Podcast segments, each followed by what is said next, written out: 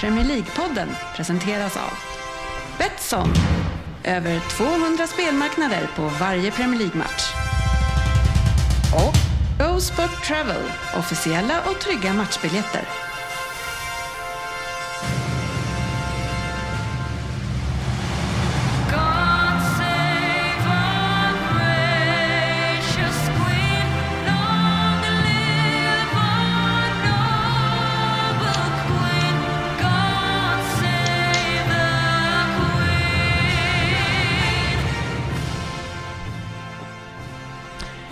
Välkomna till Premier League-podden, fansens egen podcast om Premier League.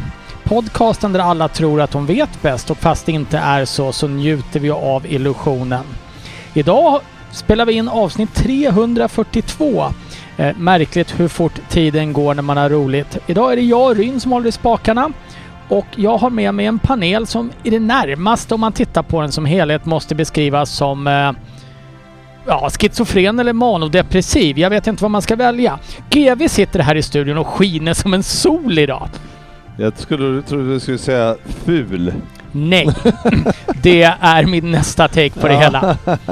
Ja, nej, skiter jag verkligen och skiner. ja det jag är tycker jag. ganska trött idag faktiskt. Ja, Eh, tänk hur, jag hur mycket du skulle ha skint om du var på bra humör.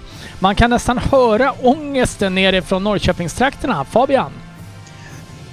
Ja, nej men det, det är sanslöst att jag, att jag sitter här idag faktiskt. Men eh, vad gör man inte? Och sen i lördag så har det väl bara varit sol på västkusten, Sofia? Självklart, jag är på strålande humör. Ja, du strålar precis som GV misstänker jag. Och Mm. själv så, ja, jag känner mig ju lite som Harry Kane inför en maxlöpning. Lite mätt och trött. Ja, Eh, men du det, det var, ser också mätt och trött ut. Ja, det, nu kommer vi in på det här med utseendet igen. Eh, men eh, det, var, det känns som det var länge sedan jag var med. Jag missade förra veckan. Mm. Och... eh, Det var ingen som saknade dig. Nej, det, det upptäckte jag för jag lyssnade lite och man får ju sin beskärda del av spott och spe. Mm. Men eh, idag spelar vi in på måndagar för, är det första eller andra gången? Andra. Och redan har vi då upptäckt att den här dagen som vi flyttat till för att fler skulle kunna, så har vi lika stort manfall som vanligt. Mm, Ja, var det inte så att Dennis framförallt eh, flyttade till den här dagen? Dennis för det passade lobba- honom mycket bättre. Det passade Dennis schema otroligt bra med Ja. måndagar. Mm. Eh, idag är Dennis, a.k.a. Rockettan då, och ser på Arvingarna om jag har förstått det hela mm, rätt. Mm, mm. Men det, det förstår jag inte att han var så bitter över. Det är ändå, det är ändå en jävla klassgrupp. Är det verkligen det Fabbe? Är Arvingarna en klassgrupp? Ah, alltså vad fan har vi mer på armarna förutom Louise egentligen? De Nej. kommer väl från Kungsbacka faktiskt tror Ja, jag. I alla fall han, precis. han som sjunger va? Kasper? Mm. Ja, I do, I do, I do. Nu Jag står jag redo här fram. Från mina trakter. Där ser man, där ser man. Så att du har liksom haft, precis som jag och Frippe då, som har vuxit upp här i Väsby, hade en liten man-crush på Joey Tempest redan i unga år. Så har du haft en riktig crush på, eh, kan det vara Lasseman? Heter han inte det? Han heter Kasper. Ja men det finns Ja. väl fler? Det är ju ett band. Ja, men det var ju Kasper som var från Kungsbacka. Var det Kasper som var Ja. Jag tror det. Jag gör en notering i mina anteckningar om att börja lyssna. Ja, det kan väl vara rimligt, tänker jag. Ja, ehm, men, Men där, Lasseman heter han för övrigt, en andra. ja, en vilket annan. är ett otroligt konstigt namn. Eh, ja, men eh, naggande gott. Absolut. Han kanske är från Göteborg förresten så jag ska ta tillbaka det. Men det är Ja. ju nästan granne. Men eh, det är ju som sagt lite manfall. Kan sportchefen ha lösts upp i atomer efter gårdagens resultat och vi aldrig kommer se honom igen helt enkelt? En glädjeatom som Ja, upplöstes över Blå Laguna i förvå- det Rosersberg. förvånar mig att han inte, att han inte är här. Och, eh, men, eh, och jag, kan, jag har också inside information att han var inte och kollade matchen på Blå Laguna igår. Han vågade inte. Nej. Eller är han portad? nej, det, nej du, det, det har de inte råd med. Eh, nej, men och sen så har vi ju Palla Svensson. Mm. Han kommer ju nu mer bara efter förluster verkar det som. Så vi får hoppas att vi får se honom väldigt mycket. Ja, men eh, nej, det var en väldigt sen eh, inlägg att nej, nej, jag kan inte, sa han.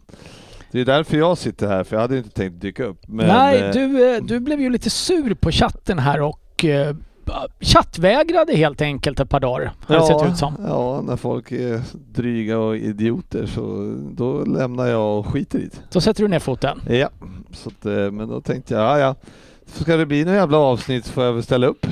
Och då råkade det bli 5-0 till Liverpool också. Så Och då kände tänkte du man, att det är lämpligt. Ja, då kan jag väl dyka upp. Ja. Hade vi blivit 0-5, Not so much. not so much. Men, Eh, får väl ändå ge Fabian då en uh, stor eloge som faktiskt sitter här idag.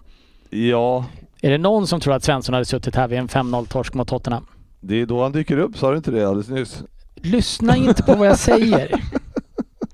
Eh, nej, men eh, Fredrik, eh, du hade ju en karriär där du satsade på gymma otroligt mycket här Mm. för ett tag sedan. Mm, den har eh, gått i stå.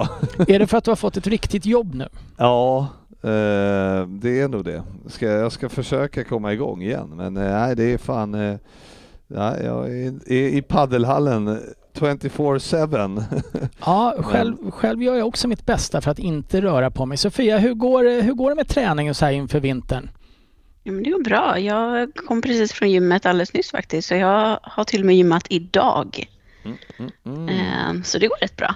Eh, och om vi fortsätter bara kolla. Fabbe, du gjorde ju comeback på fotbollsplanen här för inte så länge sedan. Är det någonting som har fortsatt eller har du lagt av igen? Nej, det, är ett, det var en kortlivad comeback. Um, fan, jag, sist vi var på gymmet, jag hade en löpperiod, sen skadade jag ryggen. Så nej, men det är dåligt. Men jag får ändå lov att säga skaplig form ändå för att vara i oktober. Ni vet ju, du brukar ju vikthåna mig för mina viktpendlingar på vinterhalvåret. Så uh, skaplig form ändå får jag lov att säga. Ja, det, det gäller ju att inte frysa framförallt. Så att jag, jag hånar dig lite men jag är också lite avundsjuk för jag fryser ju rätt lätt. Eh, Mm. Du brukar ju också få en del hån för att du är från Finspång Fabian. Eller du är ju inte från Finspång, jag ber om ursäkt. Men eh, nu har ju Finspång faktiskt nått rubrikerna här idag. Eh, och du som gammal innebandyspelare Frippe, hur svårt är det att vinna med 69-0 i en innebandymatch? Alltså det är ju svårt. Det är det. Det är alltså mål en gång i minuten. Ja, Och lite till. Vad, vad är den största seger du varit med om, tror du? Tummen pekfingret. Nej, ja, ja, 21, 21. 3 Eh, kanske. Ja, eh, ja, och jag menar, det- innebandy på min tid när jag var grabb, det var ju någonting man spelade utomhus ja, på gatan. Eh, så att jag har ju ingenting att referera Nej. till. Fabbe, har du spelat innebandy? Ja, det har jag faktiskt. Jag, vi var duktiga. Vi, vi eh, slog klubbrekord i störst vinst. Har jag, jo, det gjorde vi. Det gjorde vi. Men sen eh, alla tyckte att prioritera fotbollen. Då innebandy faktiskt är en väldigt larvig sport om vi ska vara helt ärliga. Sofia, har du någon innebandykarriär att falla tillbaks på? Jag tror jag var med i någon sån här skoltävling, typ så här bästa femman eller någonting. Jag tror vi, vi kom två eller någonting så eh, det är en liten merit. Ja, men det, det får du ta med dig. Eh, hur som helst så sätter i alla fall Finspång eh, målrekord och vinner med 69-0. Mhm. Och eh, det roligaste i det hela är att de möter laget IBK Succé. Ja, är ja, det, det var- namnbyte som är på gång där Men kanske? 69-0, men vad var det för jävla... Det måste ju vara något... Ja, det var högsta serien i Finspång. Ja, jag har faktiskt varit och lirat i Finspång mot deras, på den tiden. Ska vara helt, ska vara helt ärlig så tror jag inte att det finns en egen serie i Finspång. Nej. Det finns typ där 10 000 invånare i Finspång. Alla spelar innebandy. Alla spelar innebandy. Ja, jag undrar om det var, jag får undra, vad- hur kunde det gå till? Har du inte läst något? Har du ingen mer bakgrundscheck på det här eller? Ja, det, motståndarlaget ställde tydligen upp med sju man och fick en skadad ganska tidigt. Spelade med tränaren Urban Nilsson som vänsterback större delen av tiden. Men Han vad- är plus 56. Jo men jag tänker å andra sidan, alltså hålla i bollen, alltså det ska inte vara helt omöjligt om man är, även om du är trött. Äh, och nu Alltså- kommer, nej det ska det inte vara. Nu kommer jag in då på Premier League-kopplingen. Mm. Eh, efter andra perioden valde tränaren i Finspång helt enkelt att strunta i att titta på matchen och slog på Liverpool United för att succé försökte dra ut på tiden för att de inte orkade.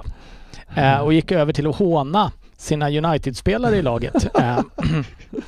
Ja, och det kan man väl ändå ha en viss respekt för. Ja, det låter ändå... Alltså det, det, man måste ju ändå beundra de som åkte dit då när det vart... Eh, bara, men vi har vi... Varför, alltså varför dyker man ens upp om det är 69-0 i bagaget man har på G? Ja, du kanske inte såg det mer att kan vi hålla ner siffrorna till 30 kanske?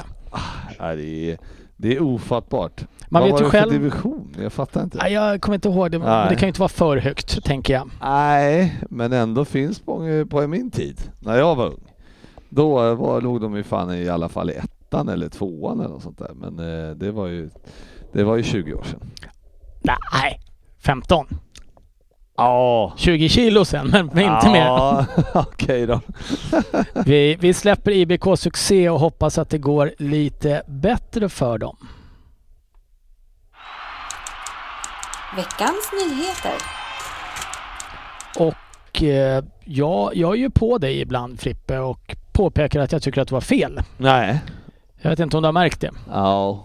Någon gång kanske, men eh, det var ju, du är ju sällan så tidigt på saker. Det, det kan man ju inte påstå. Du är ju ingen early adapter till exempel. Nej, verkligen inte. Men någonting som du har varit otroligt tidig på är ju faktiskt Liverpools målsnitt. Ja, eh, som, som, eh, som jag trodde, eller som jag visste så att säga, så hade jag rätt. Eller hur var det? Ja, eh, ish. Ja, vad är, vad är snittet på nu? Äh, det ligger på plus tre, tre mål per match i alla fall just Mm. nu. Och det, det var det väl ingen som hade kanske. Jo, det var det tydligen någon som Ja, hade. en trodde att det var så. Eh, men vad, vad säger vi om det Sofia? Är, inte det, är, det, är det inte en otroligt stark inledning av eh, Liverpool eh, under hösten här för att Alltså så Ja. mycket mål som de gör. Nej, Ja men verkligen, det var väl, man hade väl ändå förväntat sig att de skulle vara där uppe och konkurrera men med tanke på den säsongen som de hade förra året så hade i alla fall inte jag förväntat mig att de skulle vara eh, så här bra som de är nu och Salah är ju helt eh, ofattbar. Det går ju liksom inte att, att stoppa honom och har du en sån spelare så, så blir det lätt många mål. Hur mycket är han uppe i hittills Fredrik? Ah, jag tror han har gjort 10 i ligan eller? För det var 15, 15 i mål den här säsongen eh, är det i alla fall. Med, jag tror, men då är väl Champions League. Ja, jag. han har gjort 10 i ligan Mm. och 5 assist. Ja, det är så det är okej. 15 poäng hittills Ja, då. så fem Och i Champions League då. har gjort ett litet matcher. ryck före Antonio som har gjort 6 mål och 3 assist. Ja. Ja. Eh, det som är lite intressant där är väl Ett också... litet ryck. Ja, det får man väl säga. Så fan mycket till om Antonio... Det är tufft att hämta in det. Han ska ändå bort till Afrikanska mästerskapen så han kände väl att han måste ha en lite försprång. ja exakt. Vad var det? Två matcher han skulle vara borta? Var det så Fabbe? Har jag för mig. Vad sa du? Jag sa att eh, två matcher skulle han vara borta, eh, afrikanska, var det inte så? Fyra var han, det är ändrat. Ja, är det ändrat? Ja, perfekt. Har de inte skrivit det här på lfc.se? Eh, nej, Inte- inte. Idag kommer du kanske undan med den attityden. Frippe bara låter det där rinna av sig just nu Fabbe. Ja. Men om vi tittar på lite annan eh, så så här, statistik kanske. Vem drar på sig flest frisparkar i Premier League? Sofia, vad har du för gissning på den? Oj. Jag såg ju det. Fabinho. Nej, var det inte Paul nej. Pogba? Paul Pogba. Ja. Eh, och det, det är eran playmaker Fabbe. Spelar han så fult? Ja, uppenbarligen. Svårt att argumentera för annat efter igår. Ja, den igår var inte vacker. Eh, Nej. Men eh, övrigt så ser man ju att det kanske är lite sämre lag tänkte jag säga. Alla är ju bättre än Tottenham på den här listan. Ser jag nu. Men eh, tvåa på den listan ligger någon Emanuel Dennis som jag aldrig hört talas om. Följd av Juraj Spelar i Kuka. Watford. Precis, båda spelar i Watford. Eh, och sen så på fjärde plats har vi väl eh, Conor Gallagher och det är väl en gammal Chelsea-produkt va Sofia? Eh, Nuvarande, han är bara utlånad. Ja, Så han tillhör fortfarande Chelsea. visst är det du så. Your facts right idag Ryn.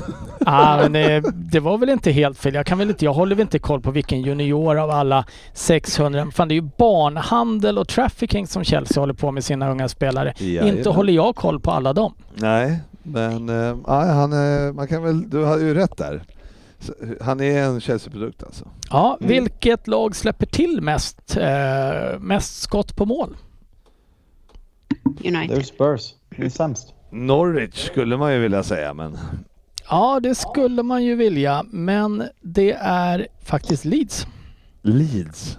Ja, följt av Norwich, Newcastle och Tottenham tar bara en hedrande femteplats på den li- listan Vad fan faktiskt. är det med Leeds alltså? Hans försvar det där, den verkar ha gått i stå alltså. Det är ju Man-man funkar inte det längre. Är det, Den det, svåra andra säsongen. Mhm. precis. Vilket lag släpper till minst chanser då, Fabian? City. Det är City följt av Liverpool och Wolves faktiskt på tredje plats där. Ja, Wolf har varit, de har ju fan varit bra alltså. Men de har inte tagit så mycket poäng. Det var väl släppt lite nu på slutet. Ja, eh, det, de har ju tagit några här i alla fall, men de hade ju en tuff start om inte annat där de faktiskt var värda betydligt mer poäng än de fick. Och eh, du, du gnäller ju ibland också Frippe över Mm. att Liverpool inte gör mål på fasta situationer. Jag tror att det var det året ni ledde målligan på fasta situationer. Ja, Hur kvalificerar ni er i år ja, så här jag, jag långt? såg att vi låg väl topp va? Eller en tvåa i alla fall. Mm. Brentford eh, toppar den Ja. eh, före eh, Liverpool. Och vilka är är- sämst i ligan på fasta situationer? Det är väl United, vi är sämst på allt. Det är korrekt. Det är helt riktigt Fabian. Ni är... Två, två rätta svar Fabian. Ja, Men, nej, men vad fan, men förut, eller för, det är ju väldigt skillnad nu när van Dijk är tillbaks också, så blir det, får ett helt annan tyngd mot tidigare. Så jag tycker att vi gör det bättre. Eh, det är en stor skillnad mot förra året, skulle jag tro. eh, jag har faktiskt ingen statistik för Nej. förra året, men vi eh, säger väl det. vi säger att det Ja. är så. Både du, Fredrik, Fabbe, jag, Sofia har ju spelat innebandy och ridit kanske. Vad, om, ni, om ni skulle betygsätta er sämsta insats någonsin på en fotbollsplan, betyg 1 till 10, vad skulle ni ge er för betyg då? Alltså jag gjorde två självmål i en skol-SM-match i gymnasiet. Eh, jag har typ bara gjort tre självmål i hela mitt liv och lyckades pricka in två i samma match och den var väl inte asbra så det landar man någonstans på 2,5 kanske. Mm, ja, jag har ju gjort några riktigt, riktigt dåliga matcher själv vet jag. Där jag Det förvånar mig inte. Nej, det förvånar ingen. Eh, Det, det förvånade allra minst min tränare kan jag säga. Eh, efter att ha tjatat in mig i laget. Eh, men eh, ja, man har ju någon som snuddar på en svag två i alla fall, tänker jag. Av tio då? Av eller? tio. Ja. Eh, jag, har ju, jag kommer inte ihåg min fotbollskarriär, den var ju ytterst dålig. Eh, nu har jag ju jag spelat... någon så... Jag har ju spelat med dig Frippe. Du, du har nog någonting som ligger på en stark etta Ja gång. men jo, jag har ju för fan en. Eh, när jag spelade i Skåne eller här i division 6 eller någonting. Då, när vi mötte eh, Rosersberg. Och jag hade Söderberg på kanten. Jag kommer ihåg den Nej, matchen. Jajamän, det är där en svag etta. Svag etta. Eh, det är Jag var, jag var ute upp och köpte korv. eh, ett antal gånger. Mycket riktigt. Eh, Det intressanta är att med en svag etta så får du ändå ett bättre betyg än vad Manchester Evening Standard delar ut till Harry Maguire igår. Ja, ja men det, Ja. det, det... Där kan jag nästan hålla med att jag var nog lite bättre den matchen än vad... Du stack inte ut lika mycket. Eh, Som eh, kammar hem en nolla igår. Mm. Ja, det är starkt. Eh, Man, han höll ihop sitt lag föredömligt tycker jag. Ja, och Fabian, hur länge har Ole på sig här nu då? Nej, Alltså jag, börjar komma ut lite rapporter, ganska, eh, ja men, vad fan säger man? Eh, hittar inte ordet. Eh, Trovärdiga Ja, källor. men bra, bra, respektabla journalister med liksom kopplingar till Manchester United, både på Manchester Evening News och The Guardian som börjar skriva liksom att det har varit möten. Eh, vår, eh, han som ska bli nya Ed Woodward har liksom cancellat hela sin kalender idag och liksom för att möte med Joel Glazer och sådana saker. Så det börjar väl röra på sig. Sen om det blir nu i veckan eller om eh, han ges Tottenham-matchen och eventuellt Atalanta och City innan landslagsuppehållet, det vet jag inte. Men eh, det börjar verkligen röra på sig och sådana här rykten kommer inte utan, eh, utan lite att det finns något där under. Så om det är något som är positivt idag så är det att de här, som jag sa förra veckan när jag raljerade, alltså dagen efter fick man en artikel upp, uppkörd i facet att, man, att han sitter säkert och de tror på projektet så är det i alla fall något som börjar röra sig idag, vilket är positivt. Man måste ju ändå älska att eh, han cancelar sin kalender som att han eh, i, igår hade så här för, tron att här kommer, det här kommer vi- vi klara av eh, på ett eh, briljant sätt och eh, det, det blir en lugn vecka. Så vad snackar du om? Ja men han, eh, det, vad, vad sa du, han Woodward? Det är väl ändå rimligt att han har möten på en måndag i den rollen som Manchester Uniteds eh, fotboll, eh, alltså så här VD. Och att han Ja, ställer in men dem för att ja. möta med ägaren. Det är väl jätterimligt efter Ja, 0-5 mot Liverpool. jag- först, värsta förlusten för Manchester United. Kanske inom tiderna. Man kanske kan tycka att han, eh, han hade väl Han borde ha sett vartåt det barkar. Ja, exakt. Det var det jag menade. Kan man diskutera. Det, det går ju även Han åtminstone... hade lösa, han hade förmodligen kanske redan varnat om att det kanske inte blir några möten imorgon. Han kan ha flaggat eh, söndag kväll sent där, det vet man aldrig. Eh, I, i, eh, i Tottenham-kretsar så finns det ju ett uttryck som, heter doktor, som kallas för Dr. Tottenham Fabbe. Är det någonting som kan rädda Ole? Nej, man är inte lite trött på det. här. Det var roligt första gången de raljerade över det där på Twitter. Det är man lite trött på faktiskt. Ja, fast det var ju inte svar på frågan. Eh, skulle en seger mot Tottenham rädda Ole? Nej, jag tror inte. Är Oles sista potatis satt?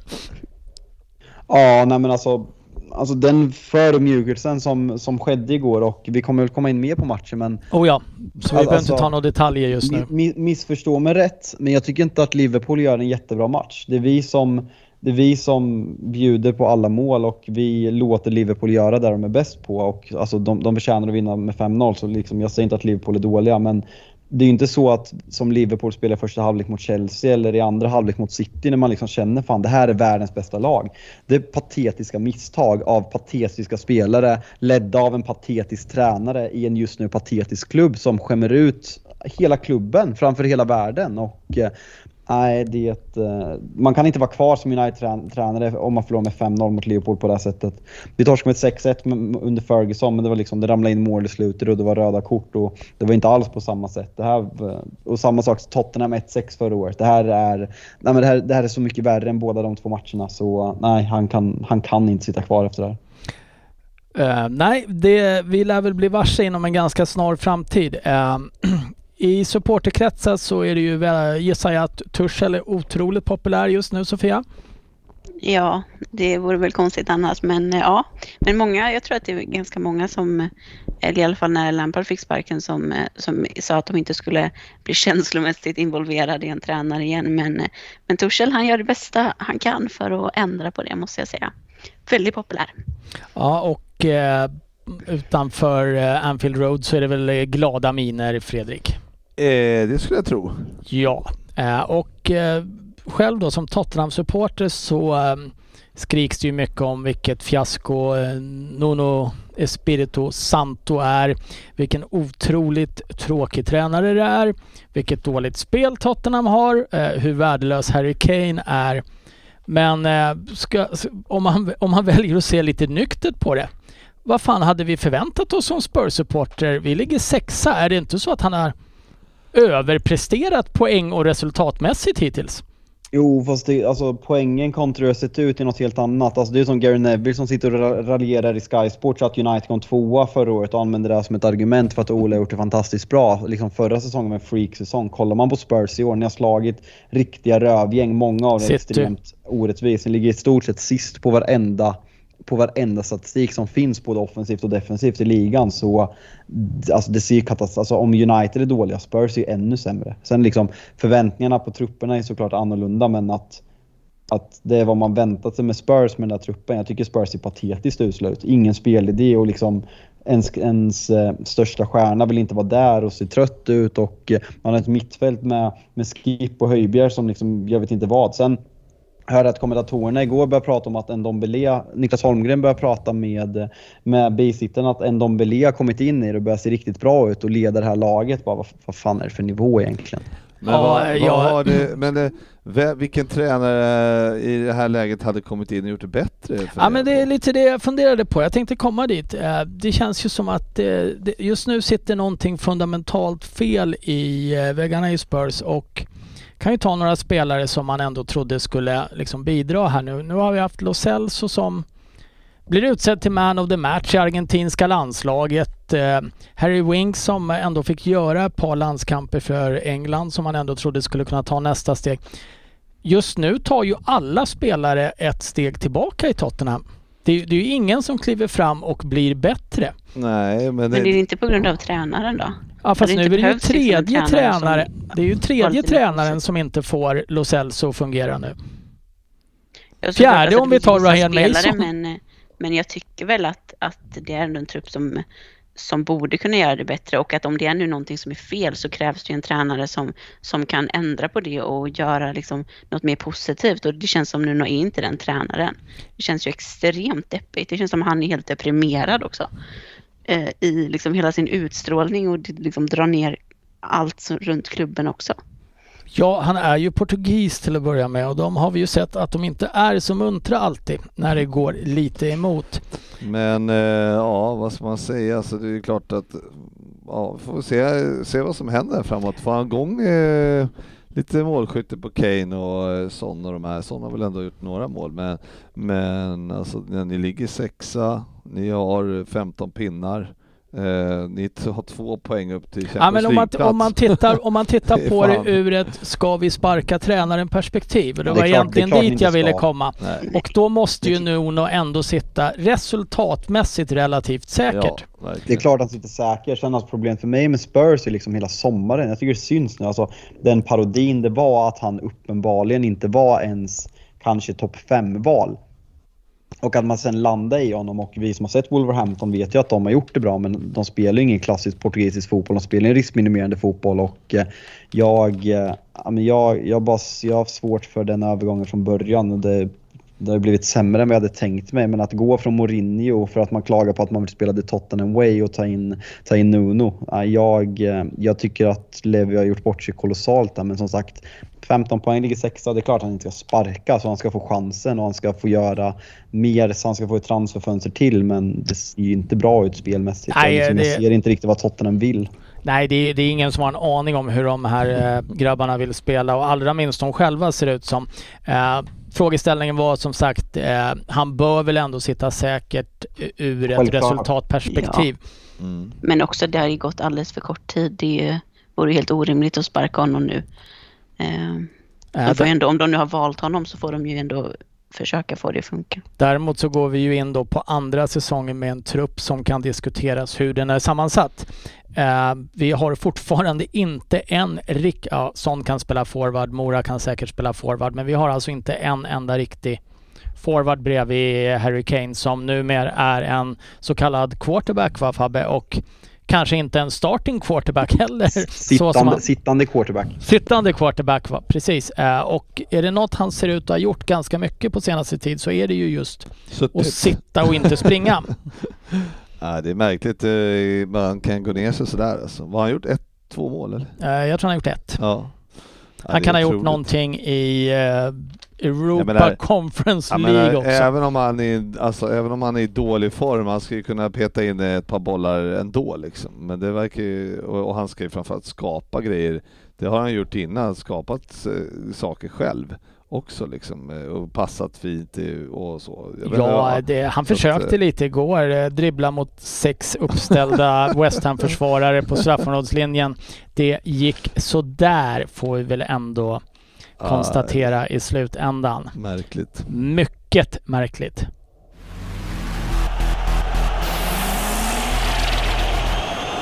Veckans omgång. Dålig täckning. Vajsing Eh, på men eh, linan. ja, eh, vi verkar ha problem med Jalkemo i Finspång. Adam Bertil kom. Hörbarhet nolla. Eh, Men eh, vi kastar oss raskt över helgens omgång här och den inleddes ju med eh, Arsenal Aston Villa, Fredrik. Ja, det var ju också en match och ja, jag vet inte riktigt vad Aston Villa, jag tycker inte de kommer igång alltså. Det är fan eh, tio pinnar bara och nej, det känns inte som att de är, är där riktigt än. Hur, hur mycket sakna, hur mycket betydde egentligen Jack Grealish förra året, Sofia? Var, var han 50 procent av laget?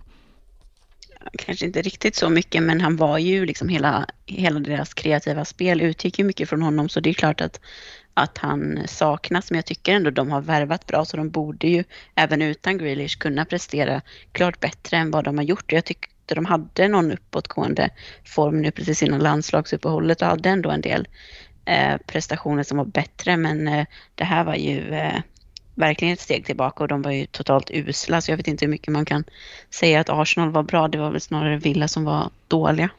Ja, jag, jag vill nog vrida och vända lite på det där Sofia ändå. För jag, jag tycker att vi kanske undervärderar Arsenals insats lite i den här matchen. Jag tycker faktiskt att de gör en riktigt bra match. Eh, får man ge dem. Eh, heter han Nuno Tavares som spelade vänsterback? Eh, någonting liknande det i alla fall. Tavares tror jag han heter i alla fall. Ja, jag döper honom till Nuno i förnamn. Mm, perfekt. Eh, otrolig speed och eh, fyllde på otroligt bra och sen så tycker jag att eh, Arsenal gör, de gör det riktigt, riktigt bra. För att citera dig Fredrik. Ja, jag gjorde de verkligen det. Jag tyckte inte att det såg så jävla sprudlande ut alltså. Men, eh, och jag tänkte att håller bara Aston Villa 1-0 till paus så, så kanske de kan gå in, gå, ja, ta tag i det andra. Men så vart det en VAR-straff där. Ja, är- de får ju en VAR-straff Ja. i, eh, på övertid Vad tyckte egentligen. ni om den? Eller har ni sett den? För jag tyckte, alltså jag tyckte den såg billig ut och trodde I- faktiskt att den skulle dömas bort. Ja, jag tycker den är solklar. Han sop, I min värld så sopar han eh, stödjebenet och sen bollen och jag tycker han ser extremt skyldig ut direkt. Var det ta- cash eller target? Jag vet inte vem av dem det var. Eh, som eh, sparkade ner, var det Lacazette kanske? Eh, ja, det var det. Ja, nej, men jag tänkte att han fick in foten där så att han fick bort bollen. Men alltså det, jag, jag, det är ju inte så att jag Ja. ligger nu och gråter över att straffen blir av. Men eh, det kändes som att han kanske skulle ta bort den på varen. Men eh, nej, nej, nej. Och sen, eh, och det var ju, det är alltid märkligt för övrigt när de, när det sker och sen spelar de liksom klart halvleken. Och sen så blir det liksom eh, VAR-check. Ja, och eh, här räddar ju Martinez då Aubameyangs Ja. straff. Och Aubameyang sätter returen. Det här får mig absolut tar jag upp det här nu för att jag inte gillar Arsenal och tycker det. Men är det inte ett otroligt orättvist fördelsläge för straff, straffskytten att han får slå sin egen ret- retur? Borde inte bollen vara död efter en straff? Nu vill jag ändra reglerna. ja, det, Jo, ja, men det känns ju väldigt tufft mot, målvakten som har gjort en så bra prestation och, och räddat och så bara får de en enkel tap-in. oftast. Ja, för de har ju en 6-7 meters försprång varenda gång. Eh, Mm. Jag tycker att det är taskigt. Mm. Jag kan hålla med lite. Ja, jag, jag, jag, du kan tycka att det är taskigt men jag tror inte att det, det kommer ändras någon regel där. Nej, min talan har ju sällan lett till regelförändringar, Nej, det kan jag ju säga. Särskilt inte den regeln tror jag att den blir, Ja. den blir tuff. Tycker att Aston Villa ändå höjer sig lite. Andra halvlek spelar relativt jämnt eh, mot Arsenal. Arsenal gör eh, 3-0. Är det Smith Rowe som gör det? Ja, men. Och Mm. det är ju ett litet skitmål också, för det är ju tre skitmål egentligen som Arsenal gör det här. Det första ryggas väl in. Och sen så är det straffen då på VAR med retur regelvidrigt, om jag får bestämma. Ja, ja. Eh, och sen så är det ju ett skott med en styrning då som ställer eh, Martinez i målet där. Men har Arsenal någonting på gång Fabbe? Men jag tycker alltså, det är som du sa att man, många pratar ju, man slog Norwich och Burnley eh, med ganska svaga insatser med 1-0. Sen så pulveriserar man Spurs får man ändå säga och då pratar folk mer om att Spurs var dåliga men jag tycker att man ser att det är ett bra Arsenal som börjar hitta någonting. Jag tycker att man ser framförallt att Thomas Partey har kommit in i det här laget och man ser vilken klassspelare det är och hur mycket bättre Arsenal blir när han spelar. Och, eh, nej men jag eh, jag tror väl att de kan göra en bra säsong och landa 11-12 där någonstans. Så fortsätter de så här så kan det bli en rolig, rolig höst och vår för Arsenal känslan. Kan vi stryka Arsenal som nedflyttningskandidat? Det, det känns ju Ja. tråkigt men vi måste kanske göra det. Ja, Mm. men 11-12 skulle jag gissa på. Det, alltså det sjuka är att när man tittar på tabellen och så tänker man så här, för nu är ju de tia va? Men de har ju tre poäng upp till West Ham på fjärde plats. Och då tittar man, eh, vilka lag övertygar och borde vara bättre än Arsenal? Och det är inte så jävla... Det är West Ham då, och Brighton kanske, men sen Tottenham, Manchester United, Everton, Leicester ska vara före. United kommer komma före Arsenal. Ja, det kommer de att göra när de har bytt eh, eh, tränare snart. Ja, äh, men jag, jag tycker vi ändå får lyfta på hatten lite. Jag tycker att Arsenal gör en bra match. Jag tycker även, äh, jag tycker han Tavares var en spelare som jag faktiskt inte har sett innan om jag ska vara helt ärlig. Eller inte lagt märke till i alla fall, så kan vi säga. Som tycker han gör det riktigt bra på vänsterbacken där. Eh, sen blir det lördag och vad händer tidiga matchen Sofia? Det hände massa saker. Om var- någon hade sagt till väl dig att du får tusen kronor Sätt dem på ett resultat. Hade 7-0 varit ett alternativ? Nej, eh, det trodde jag verkligen inte. Jag var väl ganska säker på att det skulle bli en relativt enkel seger med tanke på hur usla Norwich har varit. Eh, men jag skulle nog inte tro på 7-0 utan striker. Eh, faktiskt. Men det är bra när man har många andra spelare. Jag tror vi har 17 olika målskyttar än så länge den här säsongen. Så det är bra att alla kan, kan bidra i det. Och eh, kul för Mason Mount som ändå har fått en del kritik för att han gör för få mål. Det är Eh, synd att den där jävla tysksvinet som ska leverera i fantasy inte kan bete sig som en människa. Jag hatar honom. Eh, är det Werner eller Havertz Kai. du är arg på nu? Werner satt på läktaren skadad. Kajan. Nej, han är iskall. Ja, Kai eh, var jag lite besviken på, måste jag säga. Werner kunde väl inte göra så mycket uppifrån läktaren. Så, Nej, det, det, eh, där får vi faktiskt eh, hålla honom eh, som oskyldig tycker jag. Eh, det, Missa ändå mindre än vanligt, det ska han ändå ha. Ja, ja, ja, det var men första matchen han inte sig brände ett öppet mål. Istället. Eh, men om vi, om du, alltså eh, vad, vad tar du med dig från en sån här match? Är Norwich, hur dåliga är Norwich? De är jättedåliga. Eh, sen så känns det som Chelsea har ganska mycket flyt i den här matchen. Eh, och det känns knappt som att vi kommer, vi spelar liksom inte jättebra. Utan f- bollarna liksom trillar in. Eh, vilket de inte har gjort tidigare. Det känns som vi har extremt bra effektivitet på skotten. Eh, och ja, allt bara flyter och Mason Mount missar straff som sen får tas om och så slår han in den. Och det känns bara som en sån match där allt flöt. Eh, och det var inte så mycket motstånd. Så jag vet inte hur mycket man ska ta med sig från, från den här segern och säga att Chelsea kommer nu eh, vinna med 7-0 varje vecka. Men, eh, nej, men det känns bra att få igång vissa spelare som inte har presterat, till exempel Mount. Eh, Hudson Odoi kommer väl få spela nu när vi inte har Lukaku eller Werner och på så sätt så Hur så länge blir Lukaku borta? Det är väl inte riktigt sagt än, men åtminstone två, tre matcher tror jag det var vad Torshäll sa i helgen. Eh, det var väl att en vrickning eh, på foten. Så det, Ja. vi får se om han är tillbaks eh, nästa vecka kanske. Och Men- Lukaku skadades ju då mot Malmö förra veckan i Champions League eh, och Mm. där vann ni med 4-0. Eh, vilka, var, vilka är bäst, Malmö eller Norwich? Om man kollar på resultat så är ju Malmö klart bättre. Nej, det var fel svar. Eh, Norwich är såklart jättemycket bättre än Malmö FF eh, som knappt klarar av att ta poäng mot Varberg. Eh, ville bara. Malmö var faktiskt riktigt usla. Det var ju nästan pinsamt. Ja, det, det är väl inte så mycket att orda om det här. Det var tre väldigt enkla poäng och en rejäl överkörning. Eh, ja Av, nu har ni Newcastle borta så jag antar att det... Där känns det väl ändå rätt eh, okej också då antar jag Sofia? Ja, vi har ett ganska bra schema nu eh, innan landslagsuppehållet. Det är väl Newcastle och sen Burnley tror jag, om jag inte är helt ute och cyklar. Så det. Eh, Så det ska väl vi kunna skrapa ihop en del poäng.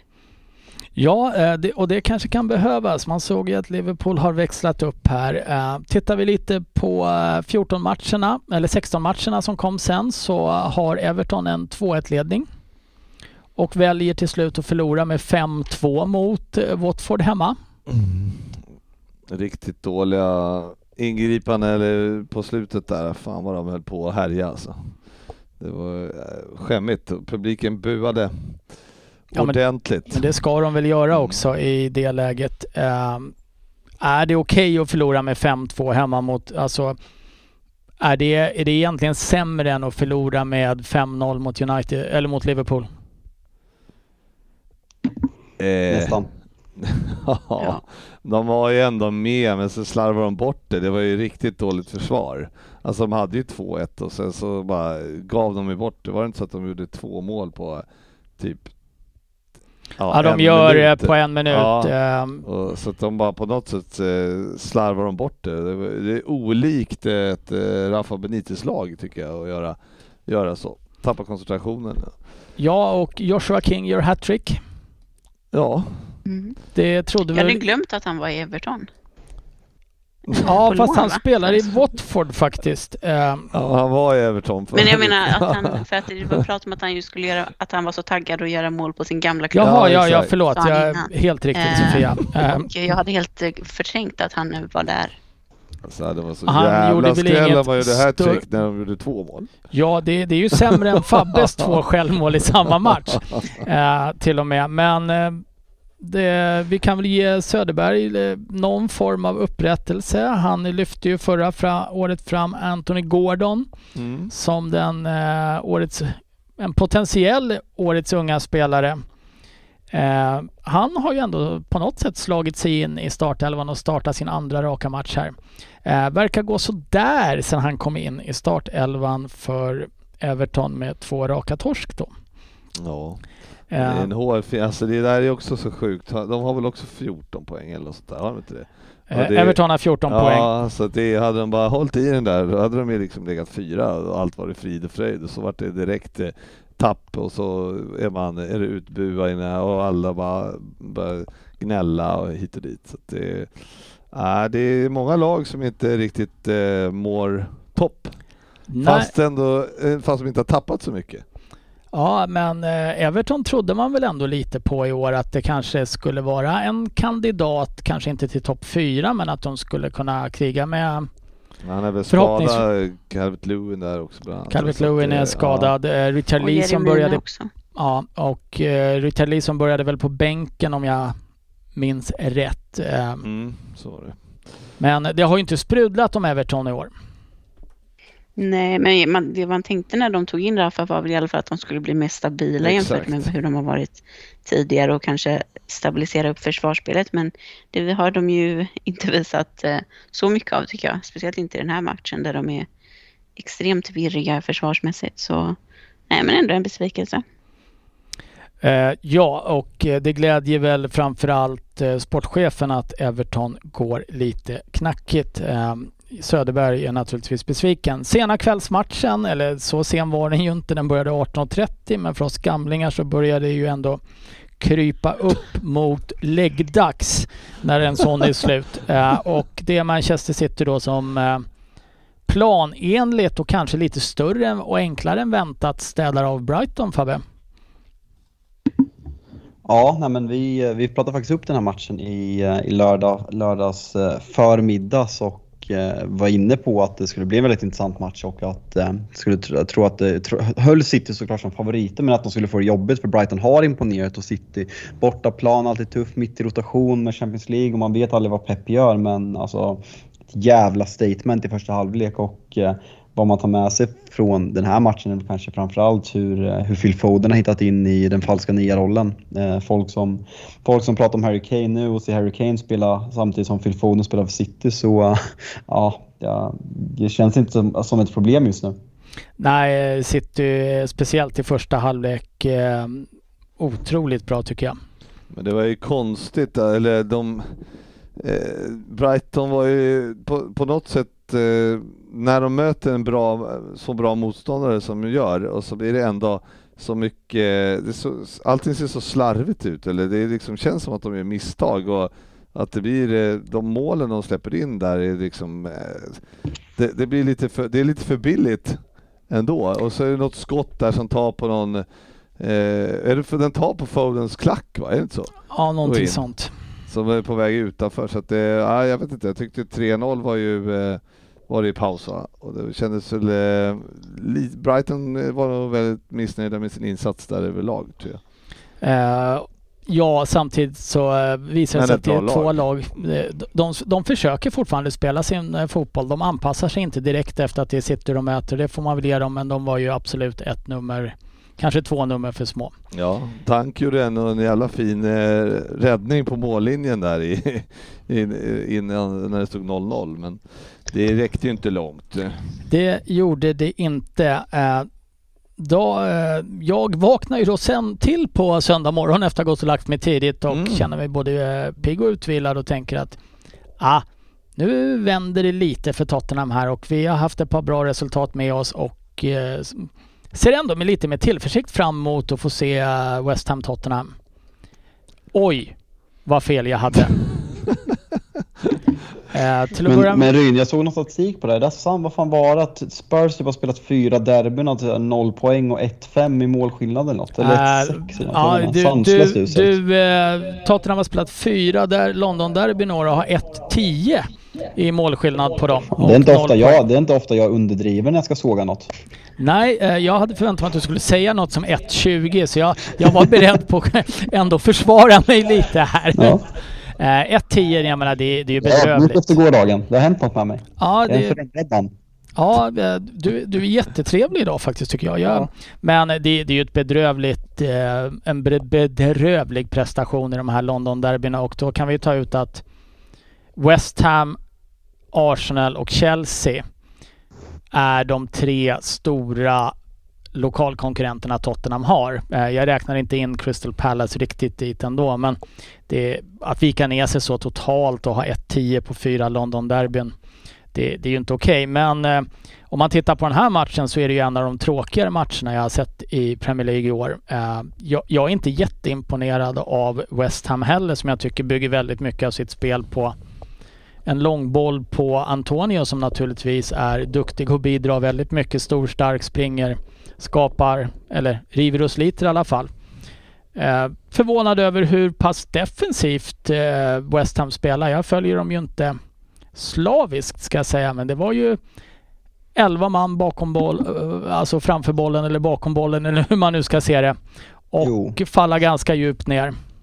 Jo men absolut, alltså jag, jag, fan, jag tycker man, må, många hyllar ju David Moyes med all rätta, men jag tycker att när man analyserar West Ham lite, jag tycker att man ser lite Prime Everton under David Moyes det här. Man har de här, nu ska jag inte jämföra Fellaini med Declan Rice, men du har liksom ett mittfältsnav där tillsammans när de hade Arteta också. Sen har du Ja men de hade Tim Cahill och de hade Steven Pienaar. De hade väldigt individuellt skickliga spelare men samtidigt fick han dem att spela en fotboll som, som liksom var väldigt riskminimerande och väldigt direkt och långt spel med mycket skarvar. Och när du har spelare som Fornal, Benrama och eh, framförallt Antonio så, så tycker jag att det finns, de har verkligen, de har någonting. Sen är jävligt, jävligt destruktiv men som, som änglaromantiker och anglofil så jag uppskattar ändå den fotbollen. Det är lite klassiskt tips över West Ham och de, efter förutsättningarna så gör de det fantastiskt vilket jag väldigt, väldigt, verkligen uppskattar. Att den, i, I tider som alla ska vara liksom Jimmy Tillin-aktiga för att dra, dra en svensk referens eller, eller Graham Potter för att dra en, en, en engelsk så kan jag ändå uppskatta att, att David Moyes kan föra sig på den här nivån och göra det så bra med West Ham. Ja men absolut och och eh, jag menar West Ham gör det ju bra. De, eh, de, de spelar sitt spel eh, där Antonio är centralpunkten och nå så fort som möjligt egentligen för att etablera spel på mm, um, motståndarens planhalva på något sätt. Och sen falla hem ganska långt. Eh, som inte har följt West Ham riktigt så uh, vart jag ändå lite överraskad över det. Sen så kör ju Tottenham fast i det här gång på gång på gång på gång och det visar ju en klar brist på kreativitet någonstans och även löpningar skulle jag vilja säga. Det, det löps extremt lite i Tottenham. Speciellt på djupet. Det, det är sån som drar iväg lite någon gång då och då och eh, även Lucas Mora. Eh, jag såg att Kane viftade på armarna och rörde benen samtidigt en gång men jag vill inte kalla det en maxlöpning riktigt. Eh, det, det såg ungefär ut som när jag springer, försöker springa fortare än när jag joggar. Jag rör snabbare på armarna men jag kommer inte fortare framåt. Bra Eh, betyg. Och eh, det, det är väl egentligen, tycker jag, en... Eh, Tottenham har ett par chanser där de kommer igenom men, misslyckas med inspelen. Det blir aldrig riktigt farligt. Det blir egentligen inte ens ett avslut på mål. Eh, jag tror inte vi har något skott på mål under andra halvlek ens. Och sen en, en klassisk Reguilon. Tar bollen och ska dribbla utanför eget straffområde. Slutar med att Tottenham åker på en hörna och kanske det tafattaste försvarsspelet jag trodde jag skulle se den här helgen tills jag slog på United, Liverpool sen. Eh, det Kane presterar mot Antonio där han står och håller i honom i armen och inte ens försöker nå bollen när den kommer ner där och jag vet inte om jag tycker att det är en rättvis seger. Ni får gärna rätta mig men jag, jag tycker att det är två ganska dåliga lag faktiskt. Eh, där eh, West Ham absolut men, inte, inte förtjänar att vinna. nej, men West Ham har ju ändå självförtroende på ett sätt som inte Tottenham har. Det är väl jag- det som gör att de vinner en sån här match. Alltså de, de är ändå de gör ju det de gjorde förra säsongen, eller liksom att de tar, tar Ja, men det, poäng de, de är- har ju en spelplan som Ja. de följer. Eh, Det, det, är, det är satt hur de ska spela. Tottenham försöker lite...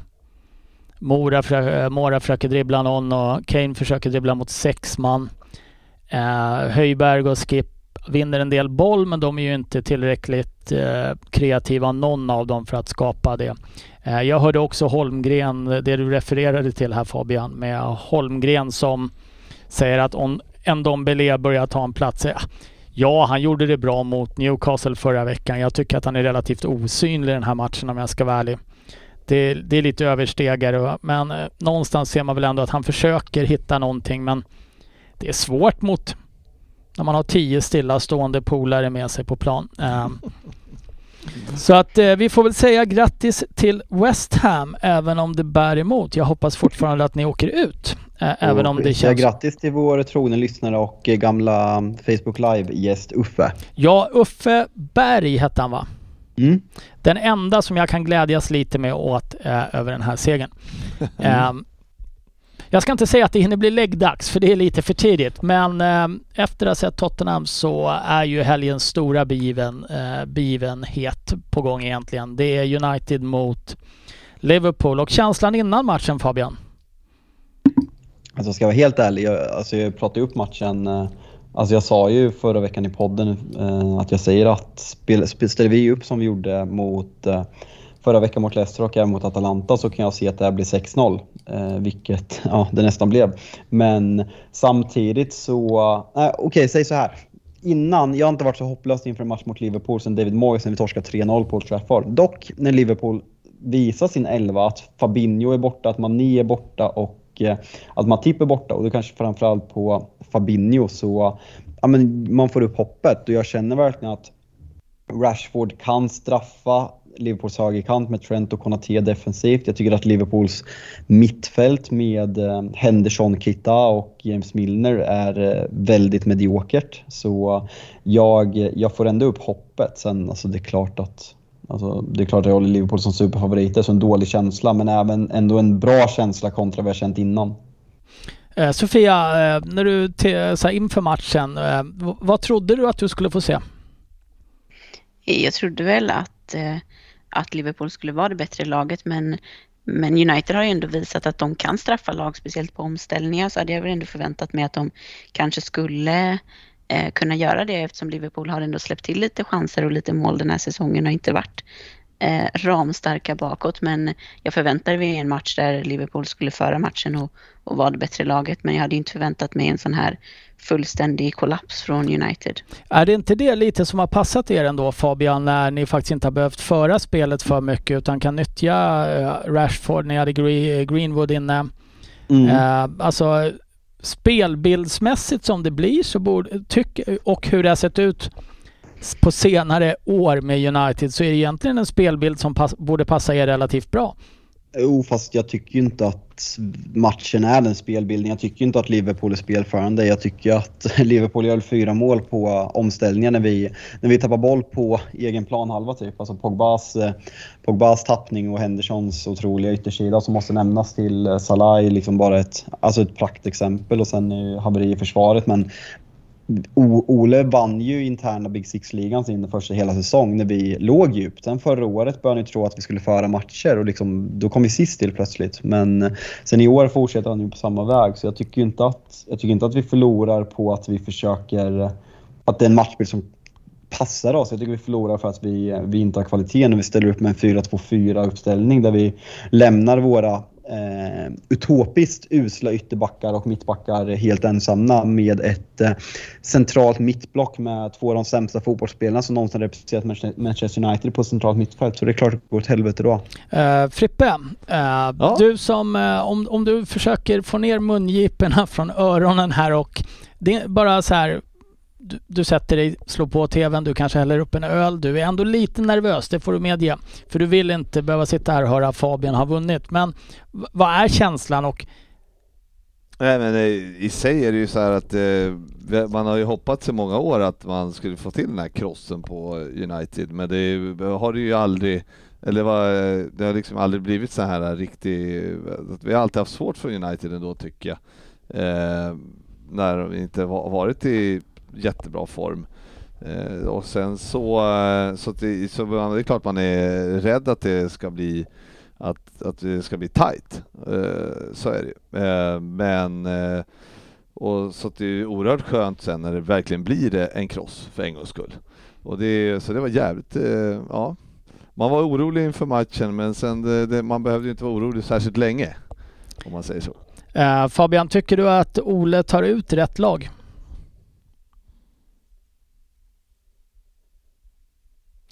Nu har du mutat dig.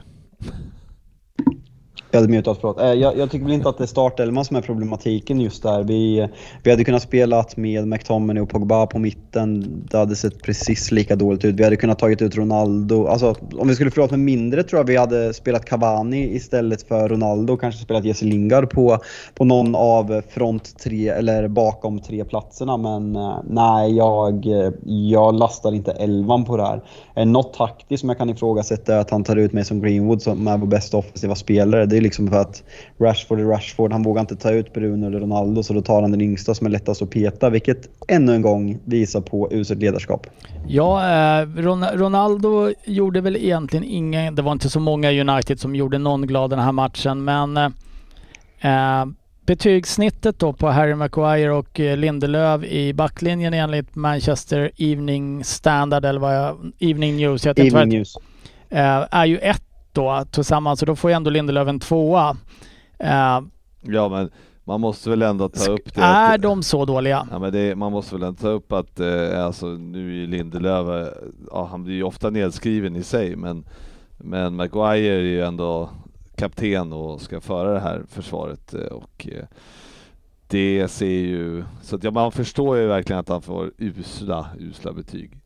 Ja, absolut. Och eh, den insatsen... Eh, är det någonting med engelska fotbollsspelare som heter Harry som har slagit till här nu under, Pandemin. under pandemin eller efter EM här Fabian? För jag menar, Det det, är ju två Harry som verkligen sticker ut här nu, att de är riktigt, riktigt dåliga för tillfället. Ja, det verkar vara något med eh, tjocka, snaggade vänsterbackar som heter Luke ock- också. Eh, som verkar ha drabbats efter post-euros. Nej men det är, ett, eh, det är sanslöst usel nivå. Att, eh, vår, vår vänsterkant med Maguire och Luke Shaw. Alltså, pff, alltså jag, jag har ändå spelat ja, men, i division 5, i 4, i 3. Jag har inte sett ett, en försvarsduo bete sig så dåligt under 90 minuter i en fotbollsmatch och att de gör det på den här nivån. Att han springer omkring där med binden. Att han skulle komma in i matchen mot Leicester halvskadad och liksom ruschas tillbaka när vi har Erik Bajy. Sen var sämst mot Atalanta och sen nu gör det här och fortfarande bära vår bindel och vara kvar på plan. Det, det är så jävla ovärdigt. Solskär vill vara Ferguson, han vill pra han prata som Ferguson och han vill föra sig som Ferguson. Men tror ni seriöst att en spelare som har betett sig så här och gjort de insatserna här Maguire har gjort senaste tiden, skulle han vara kvar i Uniteds 11? Det finns inte en chans. Det, det är ju ganska intressant på, så, på det sättet att man, eh, man tar ju aldrig ut, alltså när man ligger under med 4-0 i paus och eh, har spelat eh, och, och ens mittback har varit totalt sämst på plan. Eh, hade det varit någon annan, liksom, alltså en vänsterback eller en vänsterytter eller vad som helst som hade varit så dålig, en mittfältare, då tar man ju ut den. Eh, Ja, mittbackarna sitter ju ofta relativt Ja. säkert oavsett hur de har presterat. Eh, det är ju konstigt. Det var därför jag försökte spela mittback så ofta som möjligt. Eh, nej men det, det, det är en eh, horribel insats. Jag, jag tycker kanske att uh, Shaw fick rätt mycket skit Eh, här också. Jag menar hans beslutsfattande Fabbe är väl sisådär på, på sin höjd va? Ja, men alltså Shaw har ju fått en grej som han har fått för sig, vilket är samma sak med Arafan Bissaka. De, jag vet inte om det är att de inte litar på mittbackarna, men de centrerar ju så fort det är en lit, liten farlig, farlig situation. Salas 4-0 mål är ju ett praktexempel på det, när de liksom, Shaw bara jag, jag vet inte om det är Bobby eller vem det är som slår passningen, men det, de har tre, United har tre spelare på Bobby och Shaw ska in och bli en fjärde på honom och, och Bobby spelar, spelar ut till, till Salah som är helt fri för Shaw har bara gett upp sin yta. Jag fattar inte. Eh, och Alltså, det är ju ett det här- otroligt alltså, det känns kallt lite som avslut Justice för Mourinho när han sa att han spelar Playstation med Shaw. Att liksom det är Shaw som springer men det är Mourinho som säger alla beslut han ska göra på sidlinjen. För han fattar inte annars. Det är, liksom, det är dit vi behöver komma. Vi behöver få tillbaka Mourinho som står och säger vad Shaw ska göra. Ja, och inte blir det väl lättare när eh, Pogba då sen, eh, matchen är ju avgjord naturligtvis, eh, men när Pogba drar på sig ett rött, blir det tre matcher på den där stämplingen Fabbe? Ja, nej, men det kommer bli tre matcher, absolut. Eh, onö onödig tackling att ta i underläge 5-0, eller kanske var 4-0 och jag vet faktiskt inte. Det är, jätteon, det är jätteonödigt och grejen är, vad heter det, att alltså dels vi har Ro- Ronaldos frustration på, på vad, Curtis Jones i första halvlek som, jag, jag tycker väl kanske inte att just den är röd, men det kan absolut bli rött. Sen har vi eh, Bruno Fernandes tackling ute på högerkanten direkt. Det är väl typ så här 90 sekunder in i andra halvlek som jag tycker är rött. Sen har vi Harry Maguire som visserligen tar bollen, men det är fan inte långt ifrån att det där är också är rött. Så jättefrustration och eh, nej men fan det där är inte okej. Nu när Keita skadar sig också, det är en jätteful tackling och sen är det inte första gången eh, Pogba kommer in så där ovårdat i en duell. Nej, eh, själv tycker jag eh, Pogbas tycker jag är rött. Jag, du tog upp Fernandes här också som jag tycker är en ful tackling. Eh, personligen tycker jag nog att Ronaldos spark, som visserligen är på bollen, jag är tycker det är kul, det räcker där alltså. Jag menar det är ju onödigt men alltså han, jag, man, men jag tycker man ser tydligt att han, så han kängar ändå på bollen. Det är inte så att han försöker känga han i magen eller någonting utan det är, jag tycker Nej, min, ta- gult var okej för min mig. take på det, ja, jag, jag kanske nöjer mig med gult egentligen också, men det, det är ju uppenbart att han är ute efter att Curtis, jo, heter han Curtis Josef? Vad heter han? Jones. Jones. Curtis Josef är en gammal hockeymålvakt, kallades för Kudjo eh, när jag tänker efter. Eh, det, det är så uppenbart att han är ute efter att nu ska han få jävligt ont eh, där och eh, ah, det, det är väl frustration som rinner över. Ja, det är sex gula och ett rött eh, som de samlar på sig United. Så det... Men man måste väl ändå gå tillbaks till det här med Bajy. alltså, han får sitta på bänken i 90. alltså när, när försvararna beter sig som de gör, det är fan sjukt alltså. Ja, samtidigt matchen är avgjord eh, efter första halvlek. Eh, det kan ju vara Man att... måste eh, ändå kunna göra ett statement där alltså. Byta ut dem. Ja, det, det kanske man bör göra. Samtidigt så, så här, spring där och skäms så behöver vi inte dra ner någon annan mer i skiten här. Eh, jag vet inte. Ja, Kanske det. Eh, tror, tror du att vi kommer få se några startelveförändringar eh, framåt här Fabian? Eller kommer Ole benhårt hålla på sina favoriter? Får man kalla dem för det? Jo, men det får man väl göra. Alltså, grejen är så här, jag vet inte vad han ska, vad han ska göra. Vi har, vi har testat att spela Pogba på sittande mittfält. Då har vi typ 2,5 XG against per 90 minuter. Vi har, det enda vi inte har testat är att spela Donny van de Beek och Jesse Lingard som start. Jesse tycker jag förtjänar att spela. Sen, ja, ska man peta Ronaldo? Han är Ronaldo, så det är liksom, man har ju satt sig i den situationen att Ronaldo måste spela varje match för att det är Cristiano Ronaldo. Så som det är just nu så går det absolut problematisera värmningen Eh, på, ett sportsligt, på ett sportsligt plan om det verkligen var bra. Sen vad en bra tränare kan göra med Ronaldo, det, det hoppas jag att vi får se. Men jag, om, om Sancho spelar till vänster istället för Rashford eller om Pogba spelar i mitten istället för någon och Matic kommer in, jag, jag tror inte att det gör någon skillnad. Liksom Alex Tejes kan komma in. Det gör, det gör absolut ingen skillnad. Det, problemet är så mycket grövre än, än det är just nu faktiskt. Eh, jag tyckte förra året att eh, United blev en klass vassare när Cavani spelade. Är det en spelare som du själv vill se på plan? Ja, alltså han har ju något som de andra inte har. Han har ju liksom ja, men glöden och löpviljan som, ehm, som typ smittar av sig. Sen eh, då är det på Ronaldos bekostnad eller om man liksom ska ändra systematik helt och gå över på en 3-5-2. Nu kommer det upp på Twitter nu under podden att någon italiensk journalist med typ 300 000 följare att en första kontakt har gjorts eh, med Contes läger. Så eh, vi får se eh, vad som kommer ske. Det går även, eh, det som sägs också att Conte inte gillar att ta över en klubb mitt under säsong men att han är väldigt öppen för United och att United är enda alternativet om man ska göra det. Så det börjar som sagt röra på sig. Sen om det blir nu i veckan eller om det kommer senare, det får vi se. Men det, just nu känns det som att det är ett mer systematiskt fel eh, än just vilka som spelar. Sen spelarna ska hängas precis lika mycket som Ole efter en sån här match. Alltså det, är- det, det, det är ovärdigt. Varenda spelare, det är ingen som klarar sig ens u- det är ingen som ens är underkänd, de är patetiska. Men vilka möter ni i helgen nu? För ni- Tottenham. Ja, okej, men ska du, om, eh, vill du se, alltså ska Maguire bänka tycker du eller ska... Ja, absolut. absolut. Jag tycker Maguire ska bänkas. Jag tycker att vi på något sätt måste visa att Manchester United kan inte spela med Fred och McTominay. Det sänder dåliga signaler att vi inte är bättre. Vi måste ha två, två spelare som bara pressar och ska vinna bollen. Jag tycker att man ska spela med någon tillsammans nu. Pogba avstängd så nu blir det inget ändå. Men typ, låt Donny van de Beek spela. Det kan ju inte bli sämre. Nej. Och, Ja. eh, Det är lite kul att du säger det Fabbe, för jag, jag har ju tittat lite på Spurs då inför helgen här och se vad jag skulle se, vilka förändringar jag skulle se och vad jag än väljer från bänken så blir det faktiskt sämre än det vi har på plan. eh, och det känns ju inte så jävla upplyftande. Men eh, vi får väl gratulera framförallt sportchefen och GV och Sofia då till en fantastisk helg. Ja, ja men det, det rullade på Mm. kan man tycka. Ja, och det var ju bra för målsnittet. Ja men det var ju det. Ja. Ja, men man vill ju ändå ha tre. Ja, som alltid. Ja, ja men det var, det var en fin kväll faktiskt. Eh, ja, Jag stod på Friends och tittade när, när eh, AIK slog Norrköping också. Så Ja, att, och eh, jag, jag körde ju dubbla skärmar och eftersom du ändå tar upp den och vi har en Norrköpings representant här i podden, eh, Die Hard Peking Fans, Fabian Jalkemo. vad, fan har Barnen går Jon, bra. vad fan har Jonathan Levi skaffat för frilla? Eller Levi, jag vet inte hur han uttalar det. Han ser ut som krullade Bill. Ja, Jag vet faktiskt, han, han, körde ju, han har ju kört rosa hår, han har kört nagellack och sen nu kommer han med den där så ja, det är ju inte första gången. nej, nej, jag skrattade till lite när jag såg den faktiskt. Eh, Det är en frisyr som är mycket lättare att komma undan med när man vinner såklart också.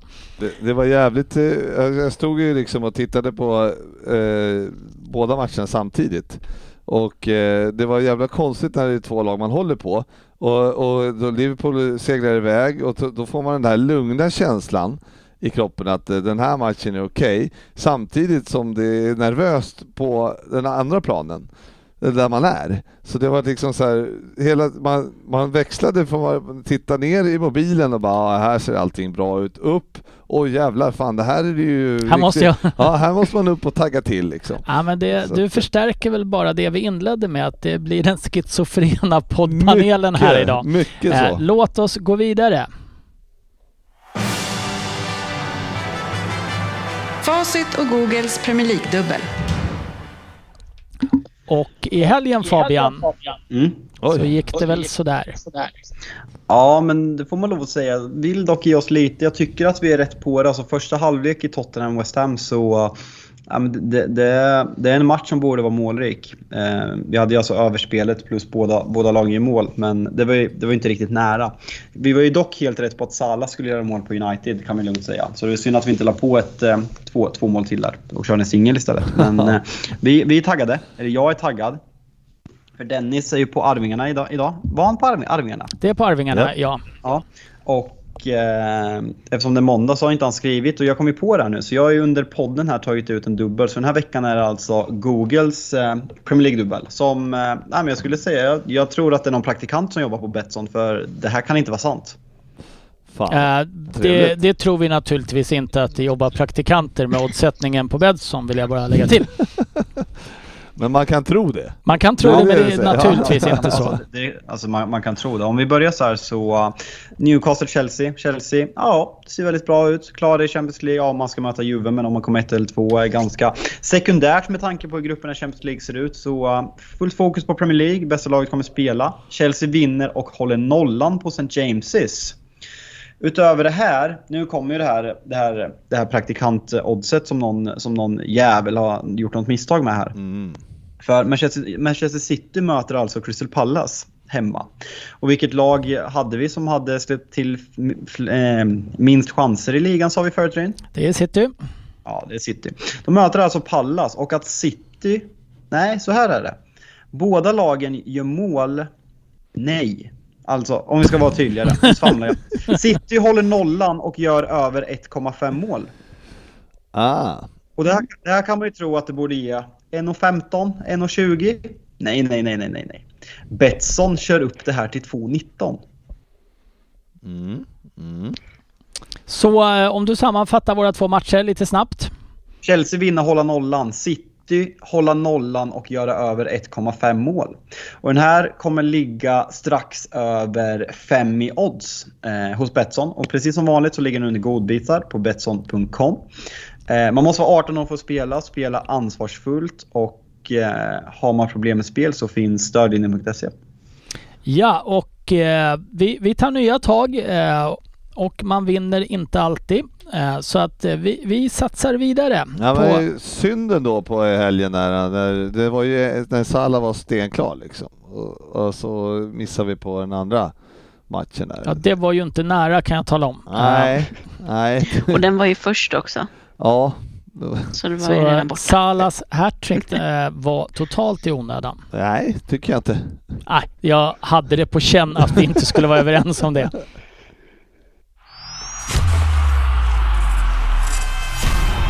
Veckans lyssnarfråga. Ja, och eh, den, eh, jag vet inte om det här ska klassas som en fråga, men vår Arvingarna-supporter då, eh, Facit Kjellin, är ju då inne och skriver att han vill skicka ett uppriktigt tack till Jalkemos United som snott följande värvningar med överpriser. Stort tack Facit! Eh, vi kan väl bara hälsa honom att du får ställa en fråga om du vill att vi ska besvara något du skickar in. Ja, Han, det är- var, det han har ju skrivit samma på Twitter och retweetat sig själv. Han tycker han använder mitt namn väldigt mycket för att få uppmärksamhet. Men Ja. är det vad som tar honom genom natten så absolut. Eh, eh, man försöker väl alltid hitta någon kompis som man kan sola sig lite i glansen av. Eh, jag har ju Frippe till exempel. Ja, det var ju länge sedan han, eh, det var länge sedan han eh, var, tackade för Sterling faktiskt. På, ta, på tal om eh, värvningar. Även Ja. om Sterling har gjort det bra genom åren men eh, nu är ju facit ute på korståg mot Sterling. Så, att, eh, så är det med det.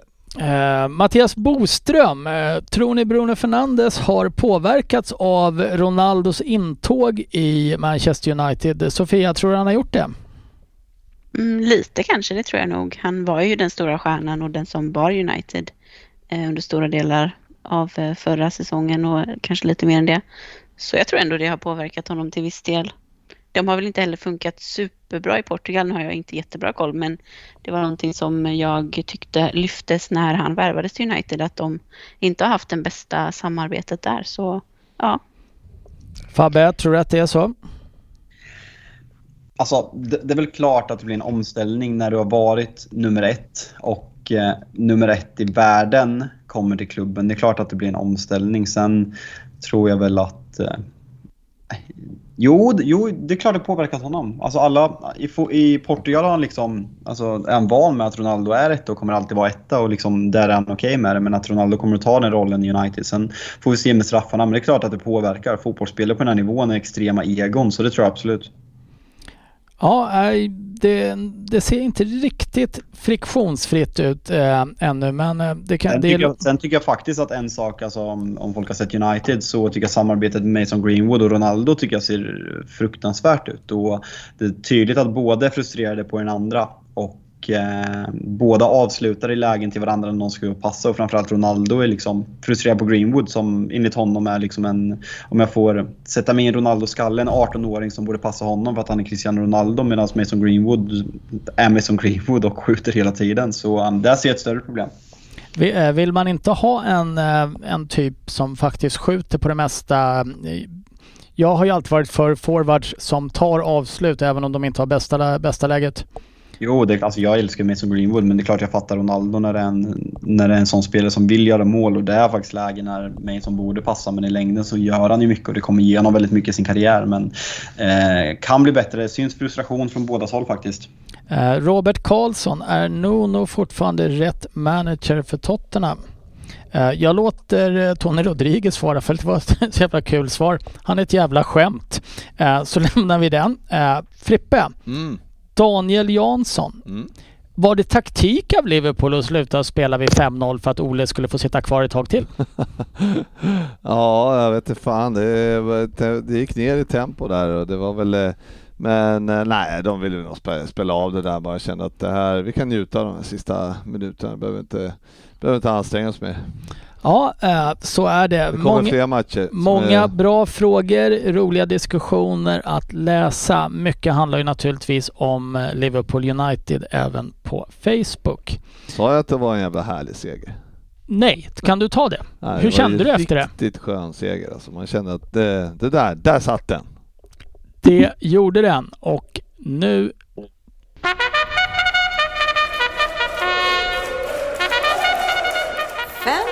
Premier League. Och vi ska inte göra några längre djupdykningar men jag vill gärna ha med den här punkten som Tottenham-supporter. För det enda som glädjer oss Tottenham-supportrar just nu är att Henrik Oskarsson med laget Tottenham leder våran liga. Eh, och eh, hade vi haft en damklass så hade ju Hanna Bacon Wallin då naturligtvis ledat den överlägset för hon ligger ju tvåa totalt. Men han har gjort ett litet ryck med 22 poäng, eh, Henrik Oskarsson just nu. Men det är ju långt kvar, eller är det det Fabian? Ja, det är det väl. Det är väl, det är väl 29 omgångar kvar, eller? Det jag funderar på var om vi körde en kortare tävling i år för att köra två. Nej, det tror jag inte. Eh, Det var resultattipset. var det resultattipset det? Eh, Men eh, du, får jag fråga dig Fabbe, du drog väl ett wildcard här för några veckor sedan, gjorde du det? Mm, Ja. stämmer. Ja, vad... eh, För man får väl ett nytt sen efter årsskiftet eller? Finns, Mm. finns någon ny, eh, eller är, det snart man ska utnyttja det där wildcardet igen eller, eller liksom, finns någon ny sväng när man kan tycka, som du tycker, jag ska dra det helt enkelt? Du har inte dragit ditt första alltså? Nej. Jag måste kolla på ditt lag i sådana fall. Ge mig, gå vidare Ryn, Det får, ni, Ja. det får ni sköta via chatten när Frippe nu är tillbaka och inte lika sur längre sen igår.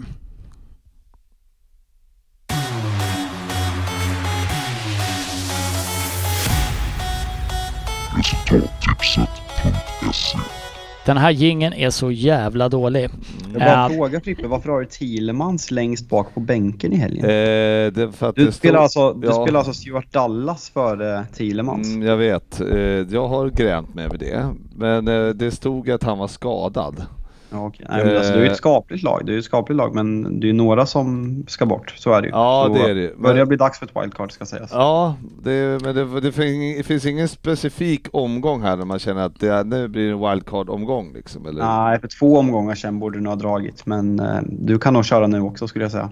Eh, fundera på det till nästa vecka Fredrik, så berättar Tack. du vad du har gjort. Och sen så... Ta, den är ju så dålig, jag får lyssna på den igen.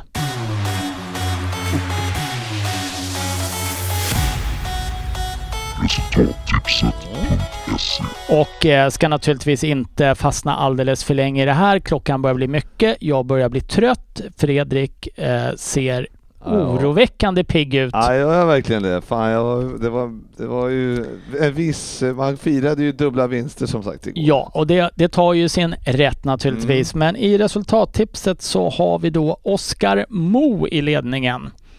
Före Kalle Flodin. Och är det du som är bäst i poddgänget här Fabian? Ja, det är en riktig rövomgång, men jag tror faktiskt att jag fortfarande är bäst. 189, så riktig rövomgång. Jag tror jag fick så här 14 poäng eller någonting.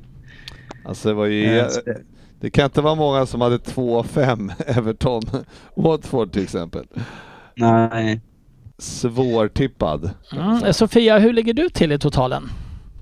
Eh, runt 300 skulle jag säga, så inte jättebra. Och Frippe, du har ju kört ganska hårt på att du tror att det blir mycket kryss i år. Ja, jag körde ju 0-0 en hel del, men eh, jag har ju noterat här att eh, jag, jag, jag tippade faktiskt den här svängen och eh, Fick mindre- 20, 20 poäng fick jag åka. Ja, men det- Ryn, jag måste ju fråga dig också för vi, vi i podden har intern liga head to head.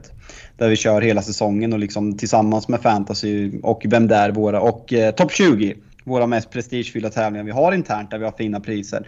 Dennis har ju alltså råkat köra så att vi bara kör omgång 1 till 8 där du hade resultatraden 8-0-0. Vad känner du för det här? Ja, eh, ett det här med Svensson pratar om att det är så jävla svårt att vara obesegrad en hel säsong är ju rent ut sagt skitsnack skulle jag säga. Jag, jag har knappt ansträngt mig.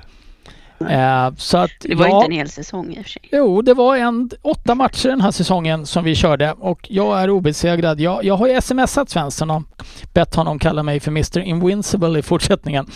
Eh, men det var ju en fantastisk inledning jag hade där eh, de första åtta matcherna och det är ju ingen match som har varit där jag varit orolig egentligen. Fabbe försökte lite där och trodde att 28 poäng skulle räcka för en seger men annars har det ju varit kassaskåpssäkert rakt igenom ska jag säga. Mm. Ja, 717 det är jag i då i totalen. Ja, det är ändå bättre det- än förväntat. Tack.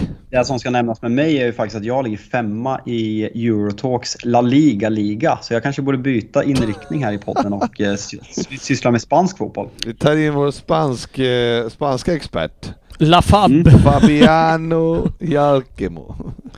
Ja. Så Jag är fick 27 poäng den här omgången såg jag. Det var ju bra. Det måste vi säga är godkänt. Klockan har tickat på mina vänner. Det är alltid ett nöje att prata med er. Men jag tänker att vi tar väl en gammal klassiker och avrundar med en Vem där? Och den är, ska läsas upp från eh, Kungsbacka idag Sofia. Mm, det stämmer bra det. Så alla lyssnare, gnugga geniknölarna och gör er beredda på Random Chelsea Junior. Ja, fy Då kanske fan. man har gett för mycket ledtrådar här. Allt mer än noll är jag nöjd med idag. Fel! Kan vi ta på den igen? Ja, den är... Nej, där, Jag gillar den där igen nu. ja, där tänkte jag skylla på Fat Fingers. Och nu har vi något eko, Frippe. Ja, det är Fabbes. Det rullar runt där. Nu hittar jag fan inte den. Där ska jag trycka.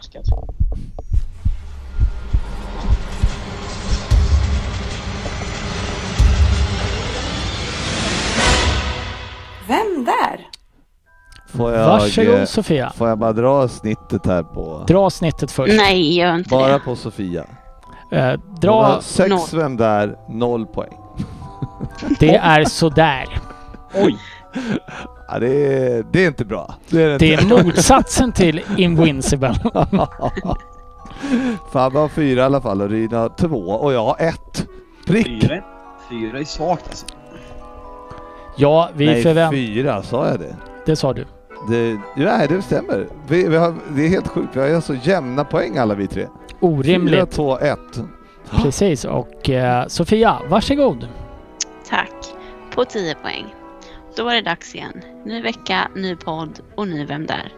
Jag tror inte jag varit med förut, men det är inte helt lätt att komma ihåg vilka spelare som varit med. Nu har det ändå varit eh, ganska många Vem där under åren. Jag spelar i alla fall fortfarande, så någon föredetting där är jag inte. Det är väl också tur med tanke på att jag bara är 27 år gammal. Min karriär den börjar i Auxerre, en klubb som fostrat många fina fotbollsspelare, som Cantona, eh, Cissé och Diaby. Men min tid i den franska fotbollen var inte särskilt minnesvärd, så vi kan spola fram en bit. Hela vägen till september 2021 faktiskt. Då stod jag för en riktigt fin prestation. En prestation som ingen lyckats med sedan 1992, då Marco van Basten gjorde samma sak för AC Milan. Vad det var, det kan jag återkomma till senare. Annars blir det lite för lätt på 10 poäng. Mm. För mig är det okej om du fortsätter. Då fortsätter jag på 8. Även om jag är född i Frankrike och har spelat i samtliga franska ungdomslandslag mellan 2010 och 2016 så har jag valt att representera ett annat landslag på seniornivå. För drygt ett år sedan gjorde jag min första match för Elfenbenskusten, som är min mammas födelseland. Mitt genombrott fick jag dock i Tyskland ett par år tidigare, där jag värvades till Eintracht Frankfurt 2017. Redan första säsongen var jag med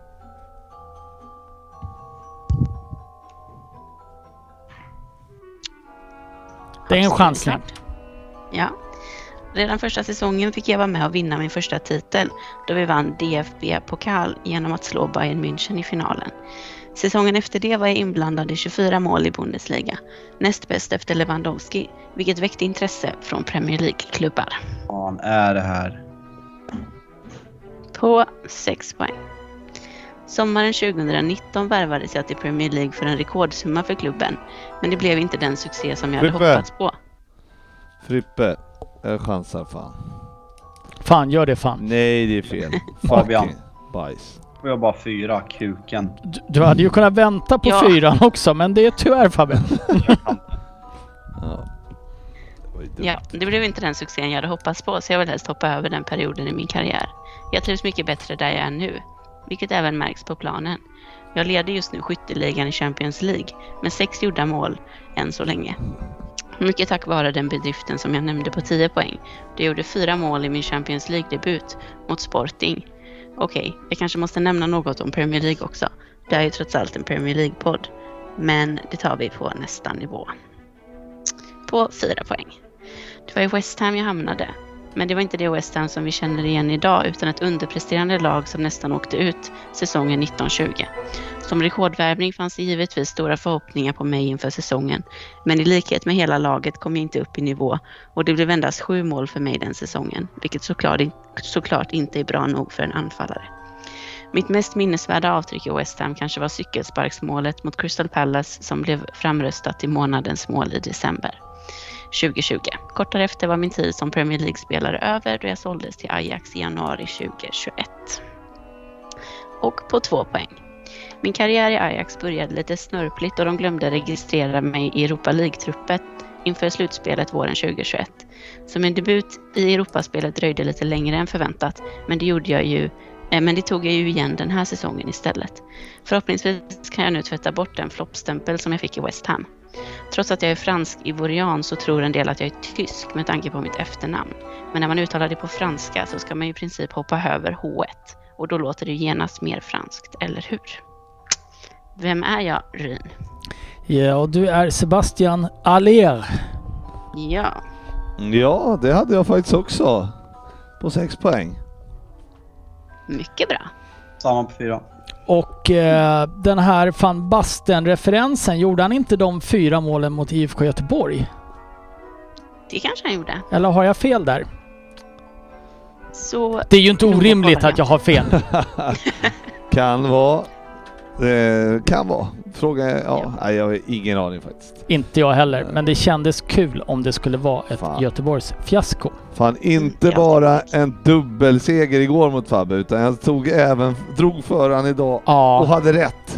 Eh, Fan, trippelt upp. ja det, du har ju tagit trippen Frippe. Ja, ja, det är nästan lika stort Alltså som... Ryn är invincible så Frippa har vunnit trippen. Vad fan har United och Arsenal på det här egentligen? Ja, det är inte mycket, det är inte mycket. Eh, Nej, fan, Klockan det har- blir krogen idag igen. Jajamän, jajamän. Eh, klockan har tickat på mina vänner. Eh, alltid ett nöje och eh, vi ses nästa vecka. Ja, det gör vi verkligen. Ja, visst gör vi det. Mm. Eh, tack ska ni ha för att ni har lyssnat Tack, och ja. ha en trevlig vecka. Vi ses på sociala medier. God save